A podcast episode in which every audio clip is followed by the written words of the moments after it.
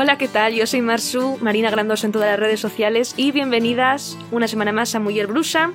Hoy no estoy sola, hoy me acompaña pues una amiga de la charla entre amigas, un amigo, Javi, que viene a hablarnos de lo que es ser un loser. De lo que es ser un loser.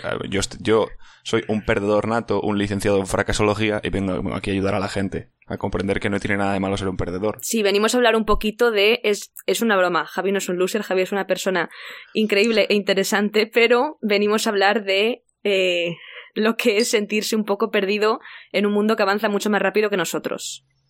Sí, básicamente, básicamente todo nace de, de las edades, de, en las edades en las, que, en las que nos situamos cuando acabamos el bachiller, que no sabemos muy bien qué hacer con nuestras vidas, y el sistema nos propone alternativas que alternativas u opciones o caminos que muchas veces no sentimos que son los que queremos coger y a la hora de no escoger ninguno el sistema nos rechaza y nos lanza hacia cosas que no queremos de ninguna manera. Exacto. Yo quise traer a Javi porque bueno, yo tengo un poco de experiencia con todo esto en el sentido de que yo acabé el bachiller bastante perdida, eh, no sabía si hacer turismo, si hacer arte dramático, finalmente me metí a filología inglesa, luego lo dejé al año de empezar y luego ya, pues bueno, lo que sabéis muchas, me vine a Madrid, hice periodismo, acabé la carrera, en ese sentido como que a partir de ahí lo encarrilé, de 2014 para acá medio encarrilé todo.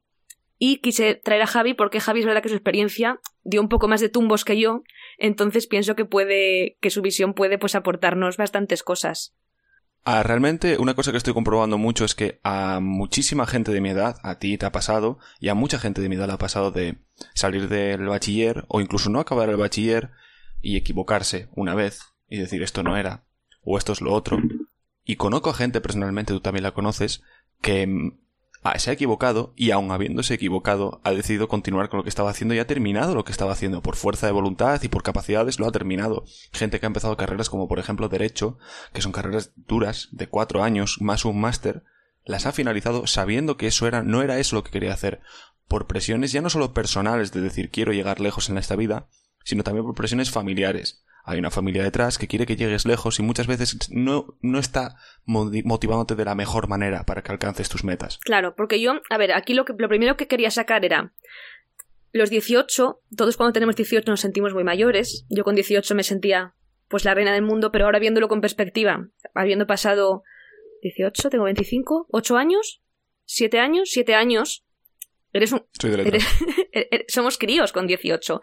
Entonces, bueno, y hay mucha gente que tiene que tomar esta decisión, como es tu caso, que tú eres de diciembre con 17. O sea, tú hiciste. Claro, la pago con 17. Entonces, es muy pronto, 17 años, para saber lo que queremos en la vida.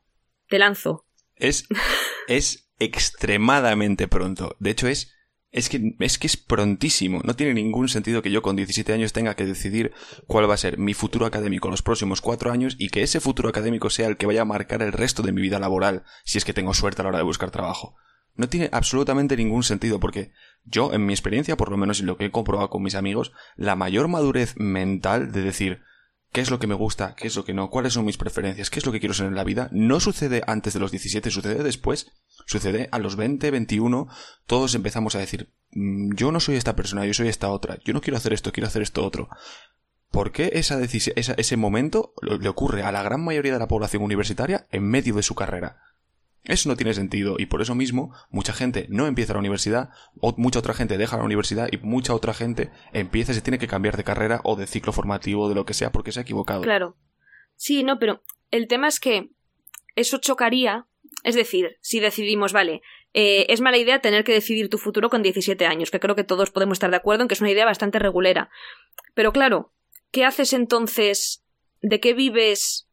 O sea, al final, el concepto de elegir sobre elegir qué hacer es porque se supone que tenemos interés de cuanto antes podamos pues dejar de vivir de nuestros padres, tener nuestra propia vida, eh, pagar nuestras cosas, emanciparnos, etcétera. ¿No? Yo en mi experiencia personal sí que es verdad que mi experiencia personal en ese sentido, en el sentido de vamos a motivarte, vamos a dirigirte, vamos a decir, vale, tienes 16 años, vale, tienes 15 años, vale, tienes 17, ¿qué quieres ser? Vas a entrar a la universidad, vas a hacer la PAU y vas a entrar a la universidad. Mi experiencia, no sé si fue por mi instituto o por mí mismo o por mis padres, no fue muy positiva, más que nada porque yo cuando salí, cuando acabé el bachiller, la PAU, no sabía lo que quería hacer. Y me metí en una carrera universitaria como mucha gente porque había que meterse en algo. Y yo me metí en concreto en historia porque dije yo, me gusta la historia, me tengo que meter en historia. ¿No? Y nunca me lo, en ningún momento me lo planteé realmente. Dije yo, pues me meteré en historia. Porque hay que hacer una carrera para ser algo en esta vida. No. Y no. Luego comprobé que para nada es así. Claro, porque tú, por poner un poco en contexto, tú empezaste historia, decidiste que no, que no te estaba gustando, dejaste historia. Yo empecé. Sí. Yo empecé la carrera de historia y la empecé con 18. Con 17 eh, cumplí los 18 durante la carrera. Y estuve nada, estuve muy poco tiempo, estuve solo un cuatrimestre y decidí que aquello no era lo mío. Y de muchos estímulos que recibes, tú recibes cosas. Recibes, vale, uh, esto que se estudia aquí o esto que se estudia allí. Y yo durante la carrera hablé con un chaval que se llamaba Pablo, que me recomendó el módulo de formación, de formación profesional sobre imagen y sonido, en concreto sobre sonido, para ser técnico de sonido. Y a mí siempre me gustó bastante este tema. Y dije yo, pues bueno, pues, pues para adelante, pues dejo la universidad y me meto ahí, casi le supone menos gasto a mis padres por el tema de la matrícula y tal. Y me metí ahí. Y empezó bastante bien, la verdad. Pero luego, claro, eh, pasó nada, pasó unos meses y me di cuenta que es que no era lo mío tampoco, ahí no había pasión. Y esto depende mucho de la persona. Como dije antes, yo tengo una amiga que acabó la carrera de Derecho sin que le guste. Yo no pude acabar ni un año de una carrera ni un año de un ciclo formativo porque no me gustaba. Todos tenemos que entender que cada uno tenemos unos ritmos y si no es tu pasión, no es tu preferencia y de verdad, de verdad, de verdad no te notas cómodo, si tienes la oportunidad de elegir y cambiar, nunca es tarde para rectificar, nunca jamás. Porque tú ahora has encontrado tu pasión, por así decirlo, los babies. Pero, pero además es que la he encontrado y además es que, es que no puedo estar más contento. Yo después del ciclo de formativo de sonido eso dejé el ciclo formativo de sonido, ya era la segunda cosa que dejaba, y ahí ya sí que noté un poco que mentalmente esto me estaba afectando. Y acabé ahí y dije yo, tengo que hacer algo, tengo que hacer algo, tengo que hacer algo. Javi, ¿qué se te da bien? ¿Se me da bien la economía? ¿Se me daba bien en el bachiller la economía? Pues métete a un ciclo de administración y finanzas. Bueno, esto fue la peor decisión que tomé de todas, más que nada porque es que es que tú me conoces, Marina, y es que es que yo no, yo, ¿qué, ¿qué, demonios hago yo en un ciclo de administración y finanzas? Yo, ya, te, ¿qué hago te lo dije, pero es que, es que ya no solo porque, bueno, me puede gustar porque la economía me interesa y tal, pero es que yo no encajo ahí, no es, no es mi sitio. Yo soy un tío de letras y soy un tío muy intenso, no encajo ahí, no encajo haciendo números. También duré muy poco y ahí sí que ya, cuando acabé el poco tiempo que estuve ahí, cuando decidí dejarlo, que duré muy poco, ahí sí que ya mentalmente me rompí un poco, tú lo viste, fuiste, fuiste testigo, me rompí bastante eh, no sabía muy bien qué hacer, estaba completamente perdido, con ataques de ansiedad, con la ayuda de, los, de un psicólogo y de otro psicólogo. Y al final fue precisamente eso, la búsqueda de ayuda profesional la que más me ayudó a decidir qué era lo que me gustaba. Porque buscar ayuda, bueno, esto es una frase que yo me voy a tatuar algún día en la frente y todos deberíamos saberlo. Ir al psicólogo no está, no está mal. De hecho, todo el mundo debería ir al psicólogo en algún, momento, en algún momento de su vida. Todo el mundo. Yo fui a un psicólogo y me ayudó muchísimo. De hecho, me ayudó todo lo que me podía haber ayudado. Claro. Me dijo, tú vales para comunicarte, vales para enseñar, vales para hacer que la gente aprenda y sepa cosas. Métete a algo de educación. Y yo dije, vale, ¿por dónde empiezo? Y me dijo, ¿por qué no te metes en el ciclo formativo de educación infantil? Y yo no tenía ni idea de que me gustaban los niños, no lo sabía, pero sí que es verdad que me gusta hablar, me gusta bastante comunicar y me gusta estar expresándome. Oye, pues maravilloso me metí en el ciclo de educación infantil y lo saqué todo, no suspendí ni una asignatura, es más, no bajé del notable ninguna asignatura.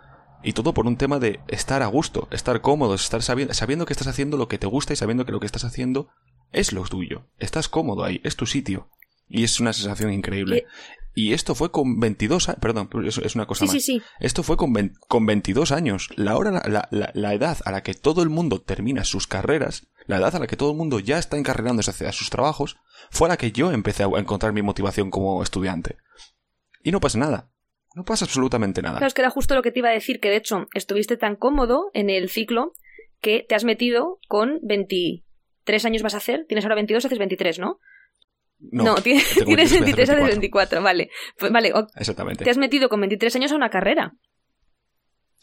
Yo voy a hacer los 24 ahora en diciembre. Eso quiere decir que el primer cuatrimestre de la carrera lo voy a terminar con 24 años.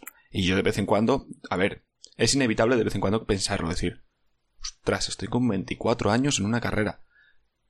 Y no pasa nada, insisto. El sistema está ahí. Y el sistema está para... O sea, tú si al sistema le otorgas cosas, le dices, le otorgas calificaciones, le otorgas trabajo, le, otorgas constancia, le otorgas voluntad, el sistema te va a devolver cosas. Y yo estoy ahí dentro y estoy haciendo trabajos, estoy, estoy participando en clases, estoy hablando con profesores.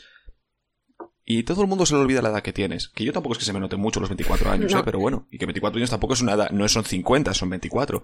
Pero hay gente de mi clase que tiene 18. Pero aún así, Nadie te rechaza, ni el sistema, ni los compañeros, ni los profesores. El sistema está para ayudarte, el sistema educativo es lo mejor que tiene la sociedad y para eso estamos nosotros, para, no para aprovecharlos, pero para utilizarlo. Y a mí no me está rechazando y yo con 24 años estoy comodísimo comenzando una carrera.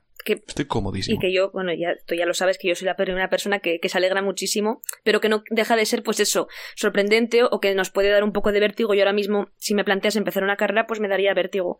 Pero sí que sí que me interesa el tema este de que estamos hablando de es muy importante eh, buscar tu pasión, hacer las cosas con pasión y demás, que es, muy bonito y es realmente cierto, pero sí que es verdad que, claro, mientras encuentras todo eso, yo, eh, a ver, los tres años que tú, tú y yo estuvimos saliendo, fueron los tres años que estuviste dando bandazos. Coincidieron. coincidieron. coincidieron. Y entonces yo fue algo que pude vivir de cerca. Y es un proceso muy desagradable y es un proceso de poca autoestima y es un proceso, es, es un mal proceso.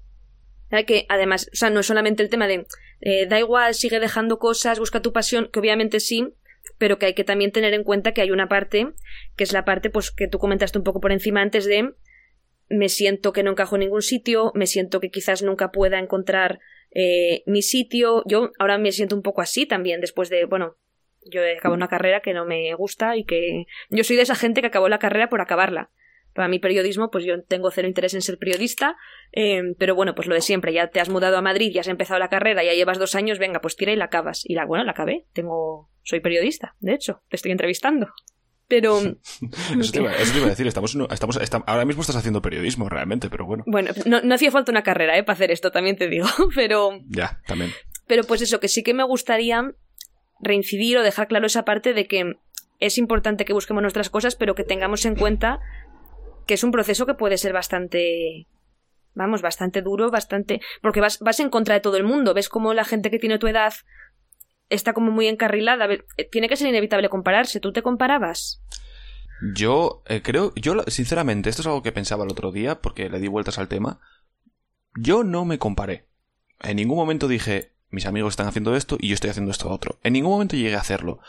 Pero es algo que inevitablemente en retrospectiva lo ves y sí, la comparación está ahí, siempre, es inevitable. El dicho de las comparaciones son odiosas nacen porque no paran de ocurrir. Si no ocurrieran no serían ni odiosas ni nada, no sería en sí, punto. Pero son odiosas porque no paran de ocurrir. Entonces, yo lo miro en retrospectiva y yo, por ejemplo, tengo un amigo que tú lo conoces que se llama Andrew. Andrés, todos lo llamamos Andrew. Y yo con Andrew hablaba mucho, más de lo que hablo, la verdad, pero bueno. Y Andrew acabó en una ingeniería, no me acuerdo cuál ahora mismo, y la acabó año por año. Y yo hablaba, hablaba, hablaba de vez en cuando con él, y de estas conversaciones que tienes de vamos a ponernos al día, y yo me daba cuenta de que yo no paraba de dar tumbos y él no paraba de seguir con lo suyo y acabar con lo suyo. Y cuando él acabó lo suyo, yo estaba empezando lo mío. Entonces, no es... A ver, la comparación va a estar ahí siempre y es inevitable, pero también te puedes hacer más fuerte de ella y pensar, vale, lo que hizo Andrew con 18, lo puedo hacer yo con 23. Y no pasa nada. Es un tema de edades. No te, no te vas a morir por hacer una carrera a los 24, es lo que digo. El problema puede nacer, por ejemplo, en casa. Todos tenemos padres, bueno, casi todos, por lo menos, los que tenemos suerte de tener una familia que nos apoye, y hay familias más y menos comprensivas. Yo tuve la suerte de tener una familia moderadamente comprensiva, pero que sobre todo no le daba mucha importancia que yo cambiara de una cosa por la otra, porque sabía que yo estaba cambiando de un ciclo formativo a otro, y eso en casa al fin y al cabo no supone un coste, por así decirlo. Entonces, si, si, existe un colchón, un colchón de cariño, de afecto, y por qué no también decirlo, de dinero, no está mal equivocarse, de verdad. no, y lo que, tú dices, que al final la parte de las familias es algo complicado porque, sobre todo, vamos, en casi todos los casos, los estudios nos los financian las familias. Hay muy poca gente que se pague sus propios estudios universitarios o de módulo o lo que sea.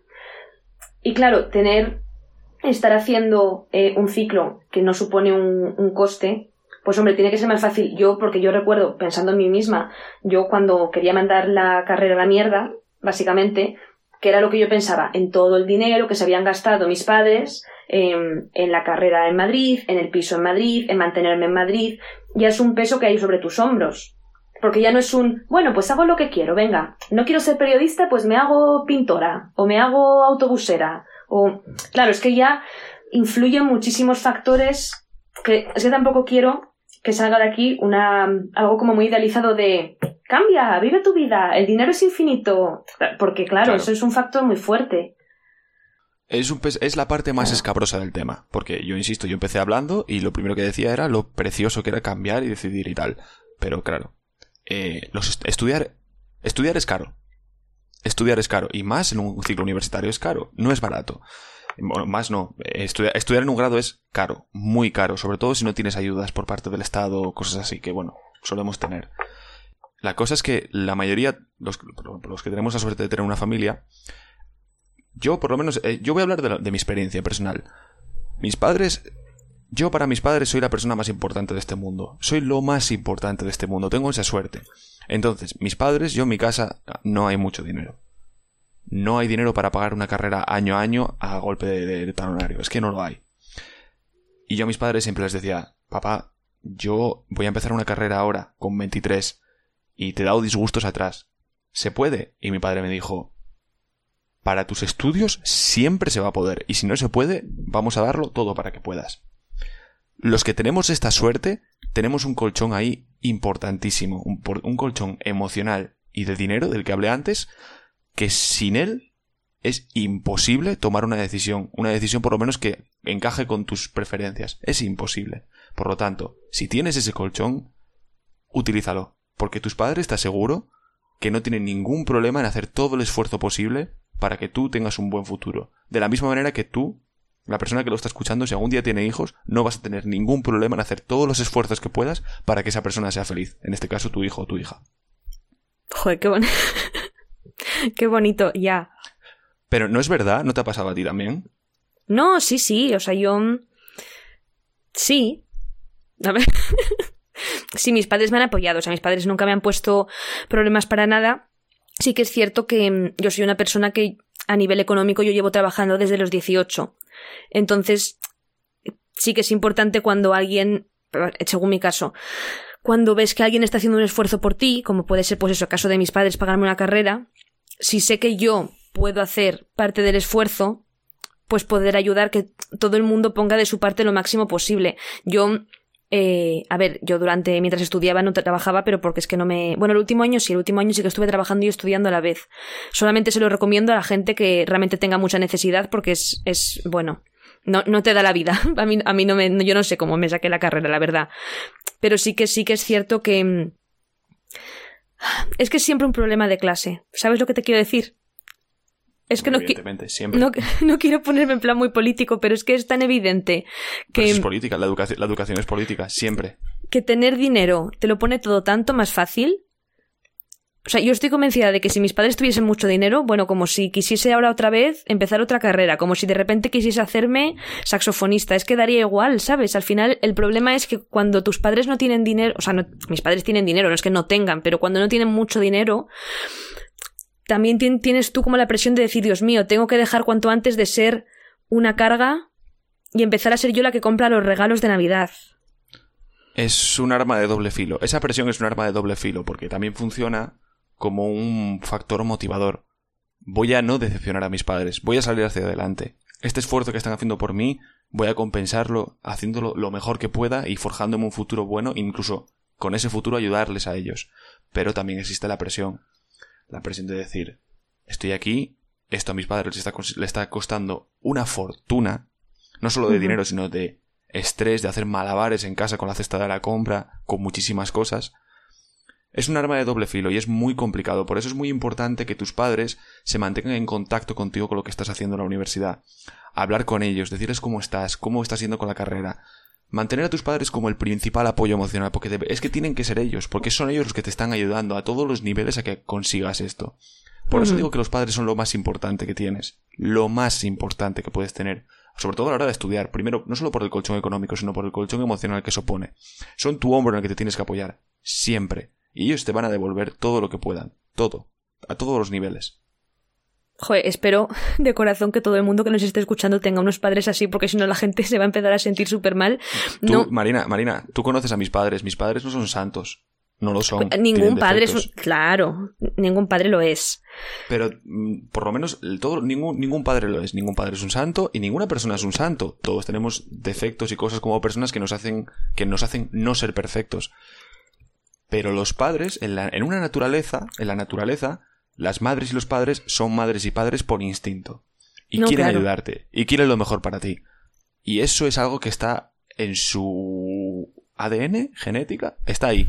Es, es, incontestable. Entonces, por muy malas personas que sean, no creo que quieran nunca el mal para ti. Y en este sentido, sabiendo y estando concienciados de que la educación es la base de la sociedad y de las buenas personas, no creo que tengan un problema. Claro, yo no lo llevo tanto por el tema de que tus padres quieran el mal para ti, ningún padre quiere el mal, sino porque tus mm. padres piensen que el bien para ti es otra cosa. Es decir, que tú digas, pues quiero hacer esto, y tus padres, como quieren lo mejor para ti, digan, no, tienes que hacer esta otra cosa porque, porque esto no es... Estoy levantando los dedos porque tengo algo que decir muy importante.